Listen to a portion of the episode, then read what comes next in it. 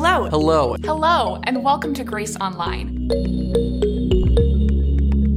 We're really excited for you to be able to receive an encouraging word from Scripture today. Because we know that God is already here and He is ready to be with you. And let's get ready to hear today's message. Has anyone noticed how our world is becoming an increasingly unforgiving place?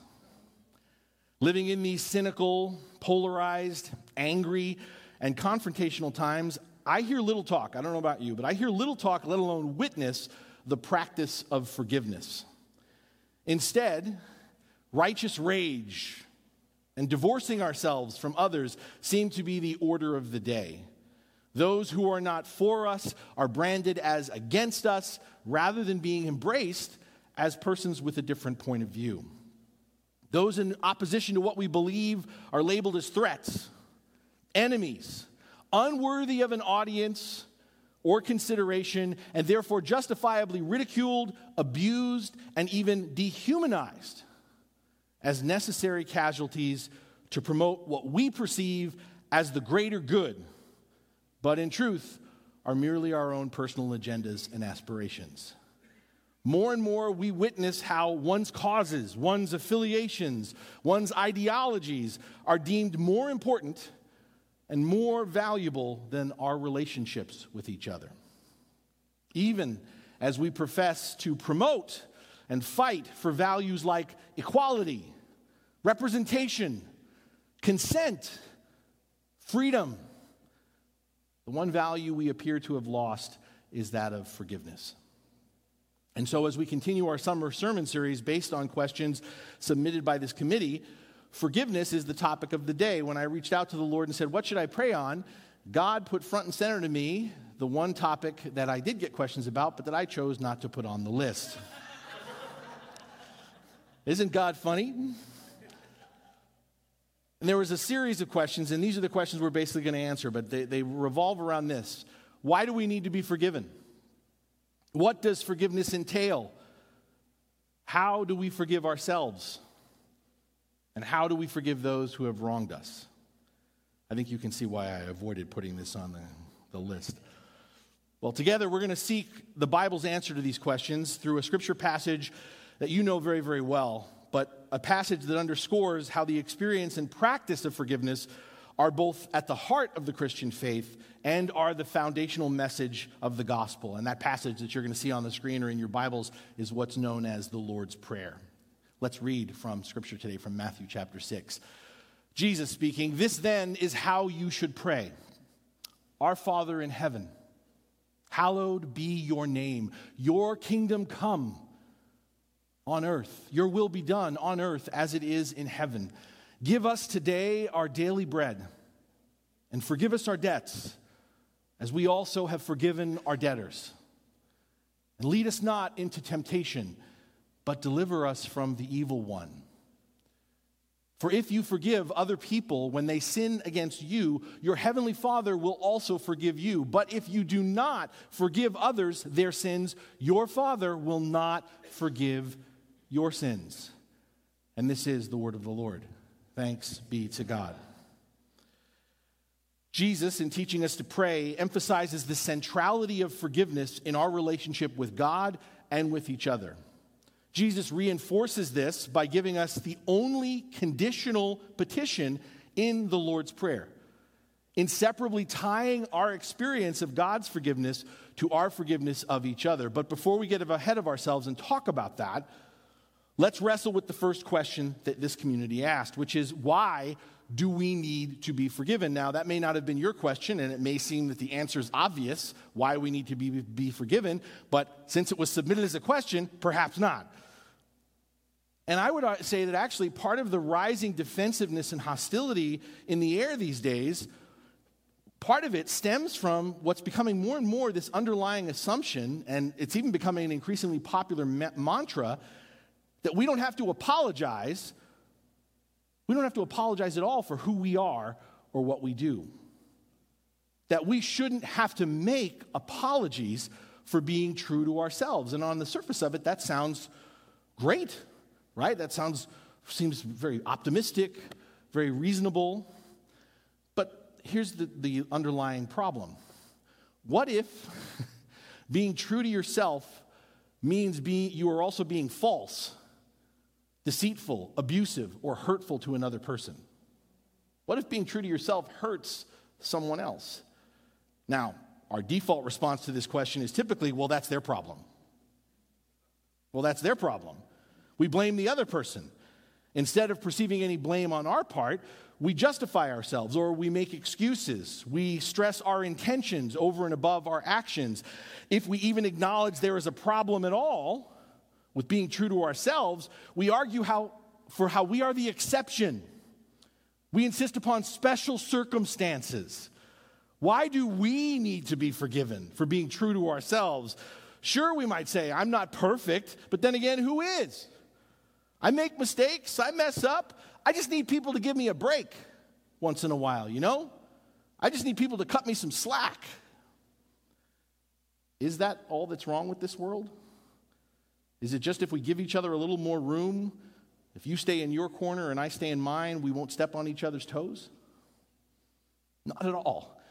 Because as human history clearly has demonstrated, the problems of this world are not about having or giving each other enough room things fall apart. The world continues to fracture because when I make up and play by my own rules and you do the same, it doesn't matter how much of a wide berth we give each other. Inevitably, eventually, our interests, our trajectories are going to clash. And we will find ourselves wrestling with each other for control of the narrative, unavoidably hurting and perhaps even killing each other in some way along the way. But actually, the, the problem is even bigger than that because the truth is, our need for forgiveness goes well beyond breaking each other's rules, the ones we make for ourselves. We need forgiveness because there is, in fact, a higher law. There are standards, there are boundaries, there are expectations that transcend the rules that I make up or that you do. God's law, our Creator's order and structure for all life and existence, God's intent and purpose for our lives. The reason we need to be forgiven is that word sin, rejecting and rebelling against God's standards, boundaries, and expectations for all creation. Our trespasses that we need to be forgiven are when we cross the line of the order and structure of all that the Lord has made, when we play God not just in terms of science and technology, but when we play God, most especially in our relationships with each other. The debt that we owe God that needs to be forgiven comes from what we do or fail to do relative to what the Lord requires of us. It's a debt we owe to God first, but it's also a debt we incur against another person or persons. Because we're not independent creatures. We're all in this together. Our common humanity connects us. My actions, along with yours, all of them have consequences. Consequences that don't just affect me or affect you, that affect others eventually. And their consequences affect us. Every time I cross a line, every wrong that I do, there's a ripple effect that impacts and tears the fabric of our life together, oftentimes in ways that I don't fully comprehend. In other words, my problem with sin is your problem with sin. My debts cost you as much, if not more, than they cost me. Your trespasses violate not just your relationships, but they have repercussions for mine. And together, as we break these rules, this higher law over and over and over again, both willfully and even unconsciously, together we're leaving an awful mess. We're defacing. We're defiling. We're detracting from the glory of our Creator and the beauty of His creation as it was intended to be. Do we need forgiveness? Yes, yes, we do. We need it badly. Because without forgiveness, there is no future, there is no hope, there is no life for any of us. But this leads to the second question what does forgiveness entail? What does forgiveness involve? Forgiveness means to release another person, to set someone who's in the wrong free. Forgiveness is the conscious decision on the part of the offended to release the offender from the penalty and guilt of the offense committed. And because forgiveness is something that can only be initiated by the offended, the one who has been wronged, if you, if you follow the, the math, where it ultimately leads, there is no forgiveness at all apart from God. I mean, this is even reflected in how Jesus frames the start of that petition for forgiveness. The petition in the Lord's Prayer begins with our first asking God to do something for us, something only God can do for us, because God, as our Creator, is the one who is ultimately offended by our sin our rejection and rebellion of his standards, boundaries, and expectations for all creation. And thankfully, the gospel, the good news is we continue to exist. We're here, we're still breathing because God chooses to forgive us. And as we witness how God forgives us in and through the life, death, and resurrection of Jesus Christ, we learn what forgiveness is we learn that forgiveness is not leniency or overlooking our sin. Forgiveness does not negate experiencing the consequences of our actions. Forgiveness pulls the nails out of the board, but it doesn't remove the holes. Sin always has a price that must be paid. If I go to your house and break a lamp, forgiveness or no forgiveness, the lamp is still broken. Somebody has to pick up the pieces. Somebody has to clean up the mess. Someone has to replace that lamp. But the offender cannot earn forgiveness. Facing the consequences of my actions does not equate to forgiveness. Because there's no way the offender can ever repay the debt or cover the cost of what they've done. Even if I go to your house and clean up the mess and get you a replacement lamp, you still carry the loss of not having your original lamp. And there's nothing I can do about that. When I say things that hurt you, that are thoughtless, that are mean, I can say, and we often do, I am so sorry. And that's good. That's helpful. But it doesn't change the mark that that comment leaves. And many of us carry still things that have been said to us that even though that person said they were sorry, it's still there. When I was a kid, I regretfully uh, inform you that I went through a phase where I realized, with both my parents, but particularly my father, that the words I hate you hurt. And so when I was in disagreements with my father, I would just throw it out there I hate you. I hate you. And of course, I would say, after I cooled off, I'm sorry. And at one point, my father said, when again, we went through the cycle again of I hate you and I hate you and you're the worst and this, and then came back and said, I'm sorry. He said, I really think you should stop and think about what that means. Because you keep saying you hate me, and yet you come and you say that you're sorry. Are you sorry? Because every time you say you hate me, it gets harder and harder for you and I not just to be father and son, but to be friends. Ah, it stayed with me. Again, forgiveness cannot be earned. Forgiveness is the decision on the part of the offended to bear the burden of the damage done by the offender. My dad, when I broke that habit, and I really started to did start to sink in, and I felt tremendous regret and guilt and shame for how often and how thoughtlessly and just relentlessly I said I would just say I hated him, and I really stopped and thought about all the times I just threw it out there. My dad was the only one who could say, "I forgive you." My dad was the only one who, was, who, who could say, I'm willing to bear that hurt that you can't make go away. You've said you're sorry, but you can't make go away, but I'll carry it with me, and I'll carry it with me, but I'm going to carry it with me differently now because I choose to forgive you. And that stayed with me. And the point that we're getting at here, one, and we certainly see this through how God forgives us, is forgiveness is not free. I mean, we, we often, I think, lose that in the church. Jesus has done all this for it's not free. It- we can't earn it, but it doesn't mean it's free. And it's not cheap. Forgiveness is costly. It's costly because it's a cost only the offended can cover. What Jesus endures by going to and dying on the cross, even if we go back further than that, what Jesus endures, what God endures by coming down into our humanity. I mean, are you like me? Are you ever are you ever at the point where you know I'm just tired of people? Get me out of this place? God willingly entered into that. Rather than saying, you know what, you guys just do what you do, but I don't want any part of that. God willingly entered into that and then ultimately endured betrayal, rejection, abandonment, abuse, torture, and dying on a cross. And all of this underscoring the serious consequences, but also the high price of forgiveness.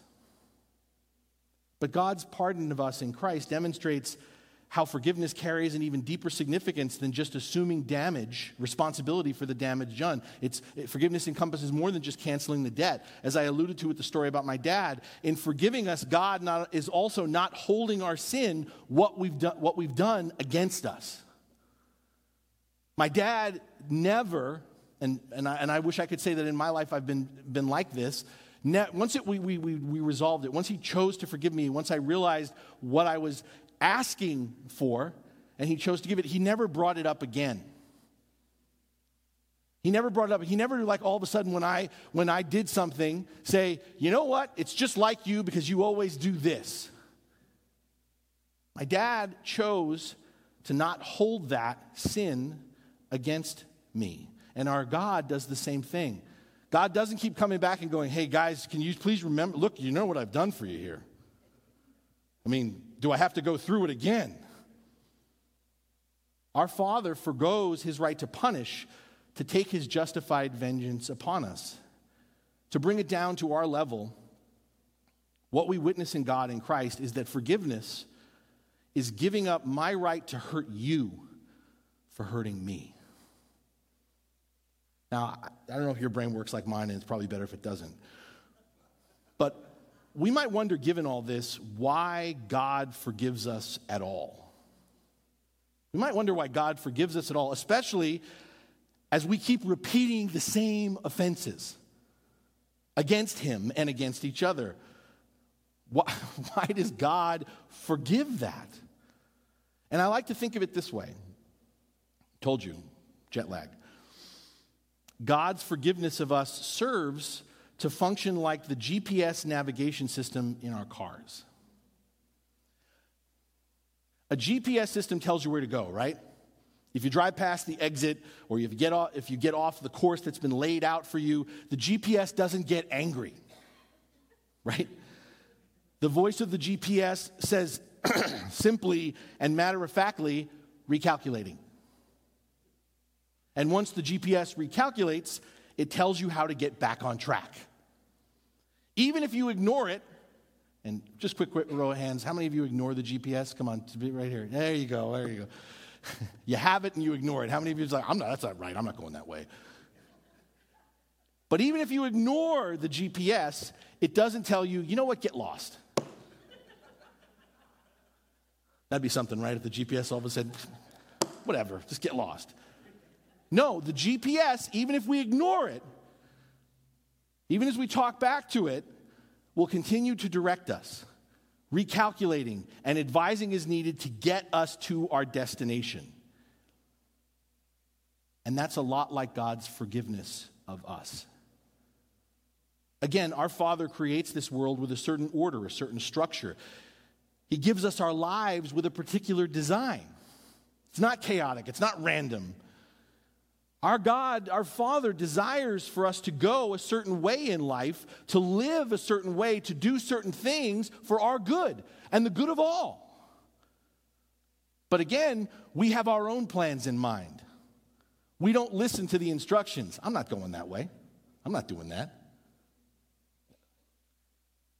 And we either unintentionally fail to follow our Father's direction or we stubbornly ignore our Lord, the Lord's guidance because we have our own ideas, our own preferred destinations in mind. And yet, as we may miss the exits, as we may stray off the path, our Father refuses to leave us to our own devices heading down the highway to hell. No, in His patient love, the Lord, through His Word and His Spirit, remains consistently and always with us, saying, recalculating. There's no shaming or guilt by God, just persistent nudging and prompting to come back home, to come back home. We can get miles off course, miles. We can end up on the other side of the world. But our Father's commitment to keep us on track never wavers. Our Father's purpose in forgiving us remains unchanged to get us back to Him, back on course for the full, abundant, and everlasting life He desires and intends for us all. That's why God forgives us. Because God is not going to stop pursuing us. God is not going to stop nudging us. God is not going to let us go. God is going to get us exactly where He needs us, He wants us, He made us to be. And yet, despite this, the fact that we worship this unrelenting, forgiving God, there are so many, and I'm not talking outside the church, there are so many in the church who struggle to believe that God really forgives us. And I won't ask for a show of hands on that one, but it might be you who struggle. You hear it over and over again here and in other places, but you struggle to believe that God really forgives us. Karl Menninger of the Menninger Clinic once said if he could convince the patients in his psychiatric hospitals that their sins are forgiven, 75% of them could walk out the next day. Time and time again in the Bible. We see it. The Lord pleads for his people, his children, to repent, turn around, come home, return to me, to trust and embrace his promised forgiveness. And perhaps the greatest assurance of God's forgiveness is represented by the picture that Jesus gives in that parable that is known beyond all other parables, that picture that Jesus gives of a father who runs with abandon arms open wide towards his guilty, downtrodden, prodigal son. The father who gently seeks, without question, without reservation, to remove his child's rags, to heal his sores, to clothe his nakedness, and without excuse or apology, to bring him home. My friends, if, the, if this is the character and desire of our God, why are so many of us still living apart from such forgiveness? Why are we still wallowing in the dirt, eating with the pigs rather than feasting with our Father? Because when it comes to our Father's forgiveness, we don't appreciate the difference between being accepted by God and being acceptable to God being accepted by God and being acceptable to God. You see, our disobedience, no matter what it is, no matter what it is, our disobedience, no matter what it is, does not mean that God does not accept us. We ourselves may feel unworthy, but that does not mean we are unwelcomed or unaccepted by our Creator. No.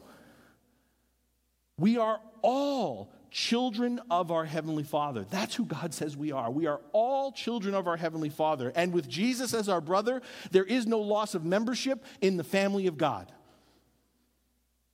All are still invited, all are always welcome in the house of the Lord.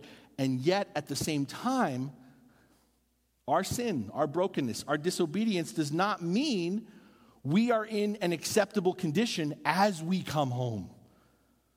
The dirty, tattered, and torn condition of our hearts, our minds, and our souls cannot be overlooked. The damaged relationships within our lives cannot be ignored. I mean, it's like coming back from playing in the dirt all day. Of course, you're welcome to come home, but you can't track mud all over the house and everyone else. And so we have to face, even as we are accepted, even as we are forgiven, we have to face the truth of how filthy and messed up we are. We have to come clean before we can receive the cleansing that we need. But hear this God, in forgiving us, isn't asking ourselves, us, us to clean ourselves up. God isn't asking us to clean ourselves up. God, in forgiving us, is inviting us to get clean, to be cleansed by the word and the spirit, to yield and abide in our Father's changing of our clothes, changing of our character, changing of our mindset, changing of our habits, our words, and our actions. Still, there are some here, some who may be listening, watching, who persist. God may forgive me, but I just can't forgive myself. I, you just don't, you don't know what I've done. You don't know where I've been. I just can't forgive myself. And this might surprise you, but for those who continue to insist that they can't forgive themselves, that we can't forgive ourselves, technically, you're correct. This is a true statement. Because again, going back to where we once were in this sermon, no one who has wronged another has the power or the authority to forgive themselves for something they've done wrong. People in debt can't simply declare themselves debt free and write the remainder off of what they owe. Prisoners can't pardon themselves and just walk out of prison. Again, another story from my childhood, because this is just the way this message is going. One of my parents' practices of discipline was to ground me. And I remember the time when I was grounded, and I had come to the conclusion that I had been grounded enough, that I had served my time, that I had enough time to think about it, and there was no need to continue to ground me. And I went straight to my parents and said, You know, I appreciate what you've done here. Thank you for the lessons you've endeavored to teach me, but I think I'm done being grounded. Yeah, right? to which my mother said nothing, and my father said, I'm sorry, could you repeat that? I don't think you understand. This wasn't, this is not your, you didn't ground yourself. Well, you did. But we're the ones who grounded you. You're, you're done being grounded when we say you're done being grounded. You can't say you're done. Well, it doesn't seem right. Well, that's how it is. You're the one who did what was wrong. It's up to us to decide when you've done your time. So, again, this idea that we can, can't forgive ourselves is true. In every case, forgiveness is contingent upon a higher power and authority. We can't forgive ourselves. So if you're wrestling with that, you're, you're correct. You cannot forgive yourselves. We can't free ourselves from guilt and shame. And this is the whole point. Beloved, to put this another way, if we could forgive ourselves, we wouldn't need Jesus. We wouldn't need Jesus. So it's not a matter of forgiving ourselves, and so many of us are caught in that loop. It's not a matter of forgiving ourselves, it's a matter of receiving, it's a matter of yielding, surrendering. It's a matter of abiding in the forgiveness, the freedom that only God in Christ can give. You remember that story Jesus tells of the prodigal son. The son coming home, man, he's got his speech all prepared. He's got it all worked out how it's going to be. The smartest thing that the son does is when he just shuts up and lets his father clean him up, lets his father take him home. We can't forgive ourselves. And here's the thing in refusing to forgive ourselves. For those of us who still are holding on to that, I'm hearing you, but I, I, just can't. In refusing to forgive ourselves, in continuing to rehearse our speech to come home to the Lord, in persisting in being hard on ourselves, I'm just awful, I'm, wor- I'm the worst, in continuing to see to pay, seeking to pay God back, God, let me make it square with you, God, I got to do something for you, in trying to earn our way back into the Lord's good graces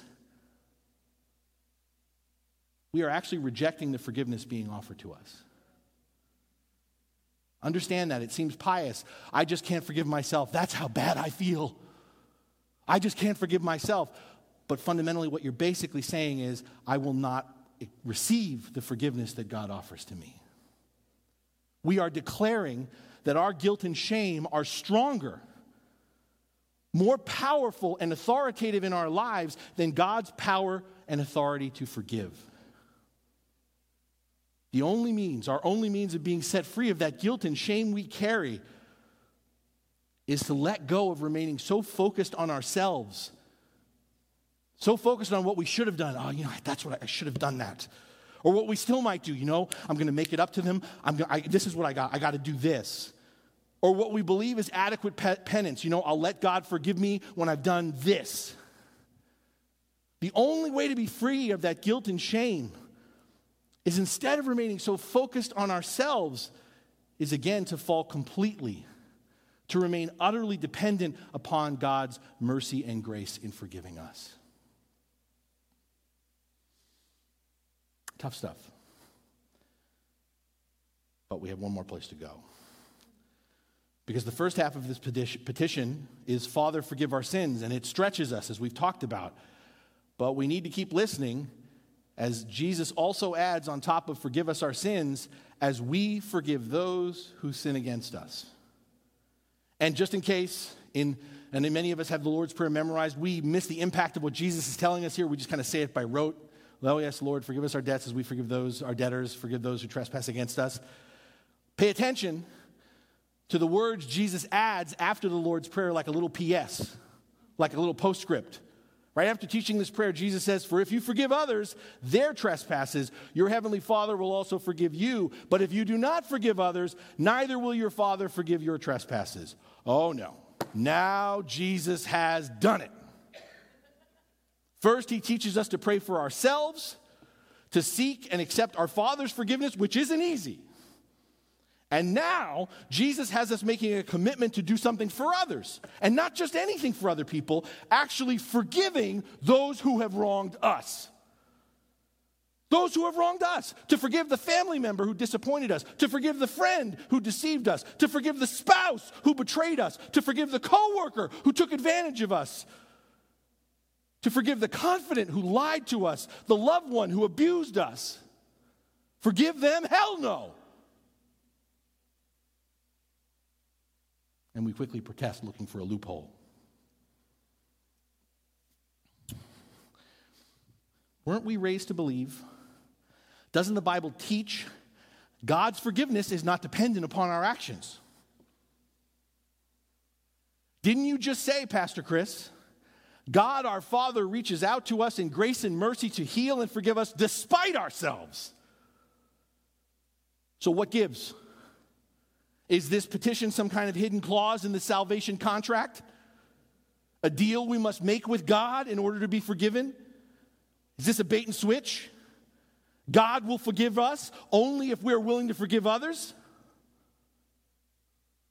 The answer is no.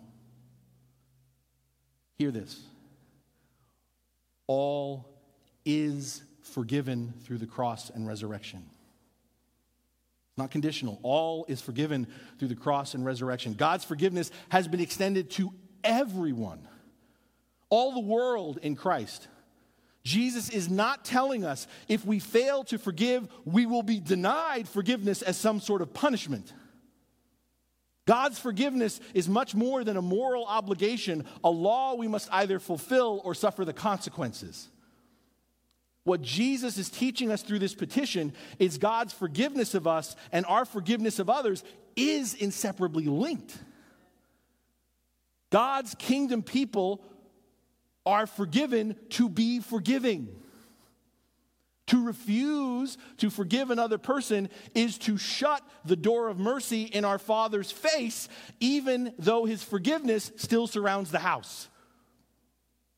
Back to that story, that parable of the father. We remember the prodigal son, but don't forget the elder son. The elder son, who, when he sees that his brother has been forgiven and doesn't realize that he's been forgiven too, and says, Hey, if that's what forgiveness looks like, you can stick it. I want no part of it. When the elder son refuses to forgive his younger prodigal brother, he doesn't just close the door of his heart to his brother, he closes it on his father.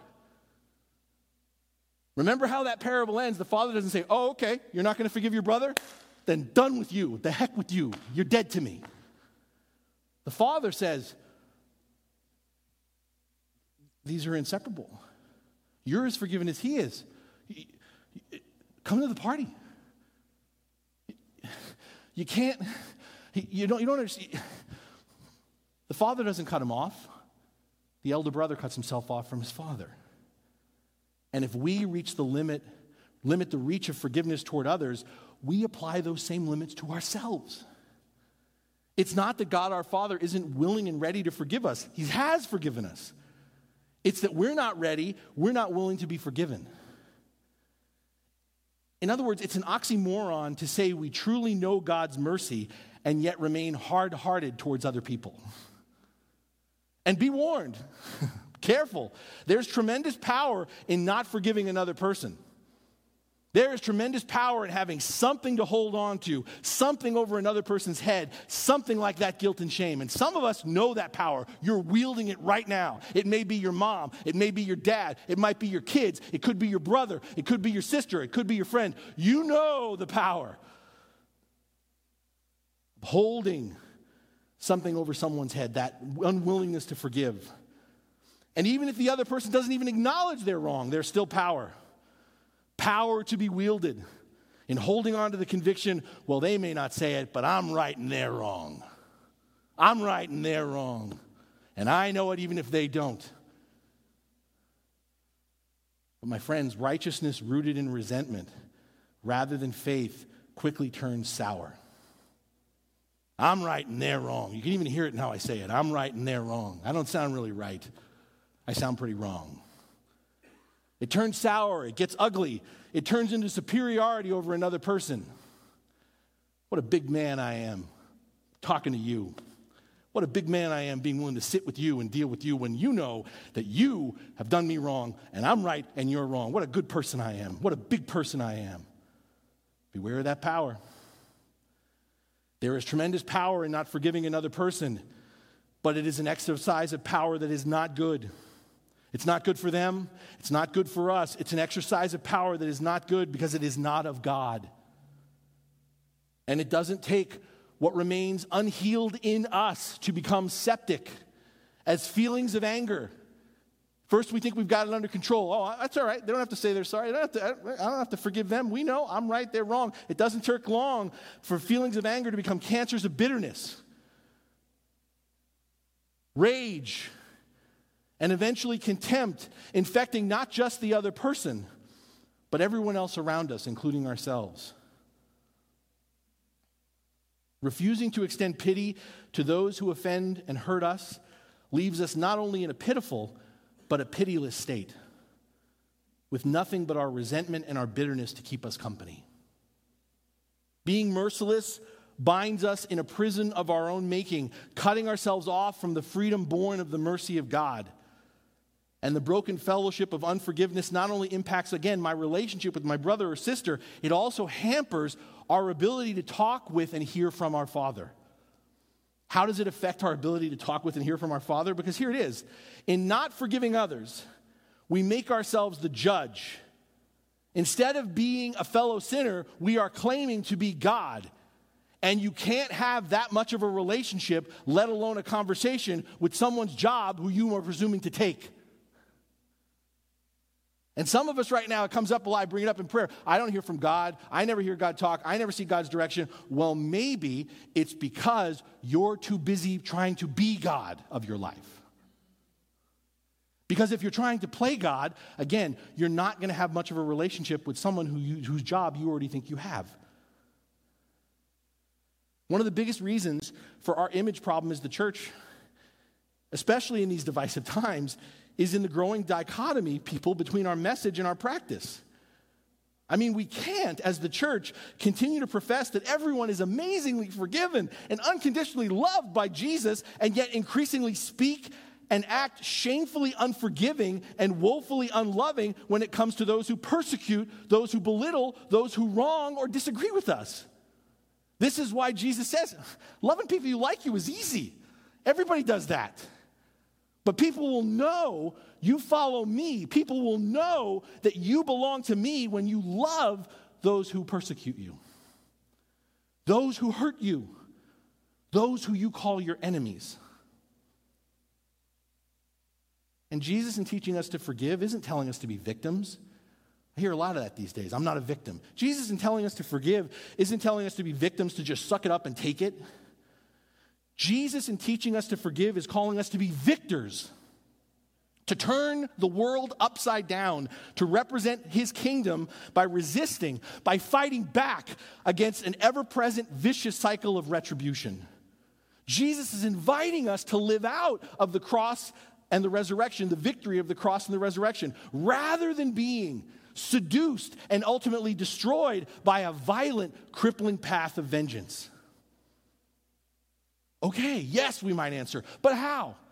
How do we forgive someone who has wronged us, who has hurt us so deeply? How do we do that? How, in the midst of all the wounds we carry, the scars we bear, how do we forgive, especially when we don't feel like forgiving the other person? We move the first step towards forgiveness as we ask God to change how we think about the person who has wronged us. Instead of holding on to that deep pain, instead of nursing that grudge, instead of flirting with the temptation to get a little payback, we get on our knees instead. And in this act of humble submission, even if done begrudgingly, and let me tell you, there have been most of the times I'm on my knees, it's begrudgingly. I hate to tell you that. I don't like getting on my knees. I don't like that posture of submission, and I often do it grumbling. Hate to tell you. But even in that humble act of submission, done begrudgingly, the first thing the Holy Spirit will prompt us, will strengthen us to do, is to release our anger and our hurt because of that person. allowing the Holy Spirit to change how we think about that person is releasing all that baggage we've been holding on to, we've been carrying towards them. And instead, feeling lighter, starting to be set free. We may not feel like forgiving, but it will feel good to let go of all that baggage. And letting go of that baggage of the past enables the Spirit to give us a new perception of that person to see that person in a way that we don't want to see, but we need to see. To see that person as a child of God like us. Not any worse, not any better, but just as broken, just as needy, and just as forgiven by God as we are. None of this will excuse what they did. Hear that. None of this will excuse what they did. None of this will change what happened. But it will broaden our view of their struggles. It will broaden our view of their hurts, their blind spots, their brokenness, their weakness. And as we start to perceive the person who wronged us through our Father's eyes instead of our own, we will recognize the distance between ourselves and that person is not as deep and wide as we have led ourselves to believe. For every wrong done to us is like every wrong we do unto others, in that they are all a greater offense against our Heavenly Father. And if God forgives all sins, if God forgives our sins, who are we to withhold the forgiveness of the sins of another person, even the one who has wronged us? For we all have our faults. We all have our flaws. We all have our sins to confess to. We each need a Savior just as much as anyone else. Forgiveness is not easy. But holding on to resentment is a bitter pill to keep swallowing. Learning to accept others, to welcome back those who have wronged us, to receive them regardless of what they have done happens when we realize forgiveness is not primarily an act of generosity towards someone who hurt us, but that forgiveness is an act of gratitude toward the God in Christ who accepted us while we were yet still sinners. Therefore, Forgiving someone is never being the bigger person. It is always being and reflecting Christ to that person.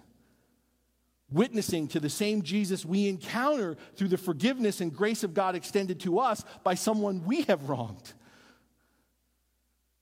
True forgiveness flows as a spontaneous and free act when we know ourselves to be forgiven just as love flows freely and naturally when we know ourselves to be loved. So you see, far from being a command, the forgiveness of another person arises when our minds have been opened, when our hearts have been changed. The forgiveness of another person comes not as a command as much as an, a recognition of the overwhelming initiative and generosity of the God who has forgiven us. We are so moved I don't know if you've ever experienced this. We're so moved and we continue to be so transformed that we choose by the Spirit's leading and strengthening to choose a lifestyle that reflects not resentment, not bitterness, not contempt, but choose to reflect a lifestyle that reflects God's initiative and generosity by extending grace, offering forgiveness to others. And you know you, you're in that space, you know you're in that power of the Spirit because you find that what's you're giving to the other person, you feel like you're getting the better end of the deal.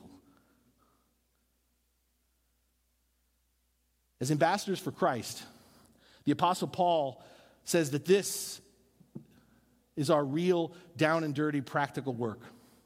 As ambassador for Christ, Paul says this is the stuff. This is what it's about the work of forgiveness, sorting out the, the issues between us so they don't divide and tear us apart. And by God, these are the kind of kingdom witnesses we need right now.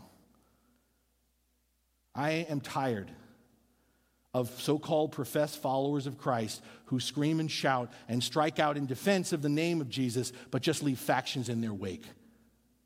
Somebody else speak up, please.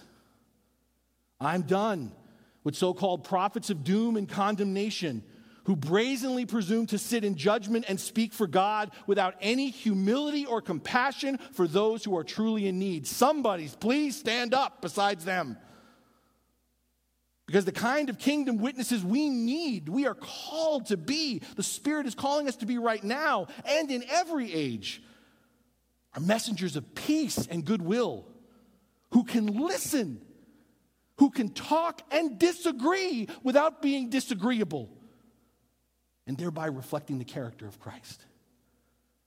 The kind of witnesses we need right now are ministers of reconciliation who, as evangelists of the gospel, you want to share the gospel? Here it is. As evangelists of the gospel, are willing to build bridges instead of walls, who are committed to crossing lines instead of drawing them who rather than promote what divides us, seek to point to the common ground we all share as sinners, as broken, flawed people who are forgiven and saved thanks to the mercy and grace of Jesus Christ.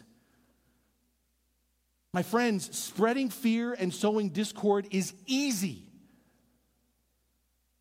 Practicing forgiveness and being reconciled to each other is hard.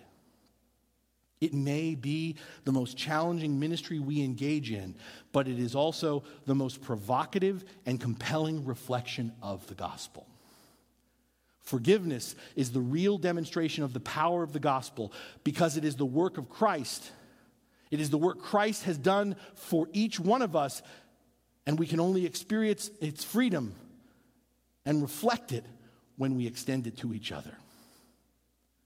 Forgiveness is a costly thing. It costs everything death itself to let go of the past, to release the wrongs and hurts of our lives, of this world. But Jesus, my friends, has paid the price. As we like to sing, Jesus has paid it all. And it may take everything within us to say, Please forgive me. And likewise, it may be just as demanding to utter the response, I forgive you. But we can say and mean and live out of both of those statements because our ability to do so, our reason for not just saying but practicing such words comes from the gift of God's grace.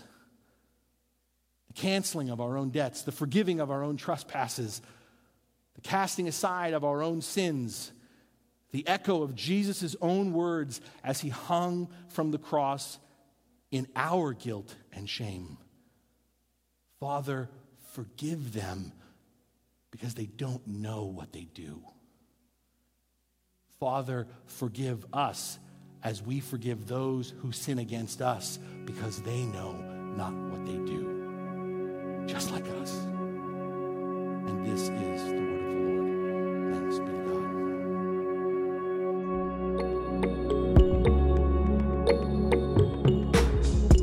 If you'd like more information about our church, please visit us online at gracehb.org.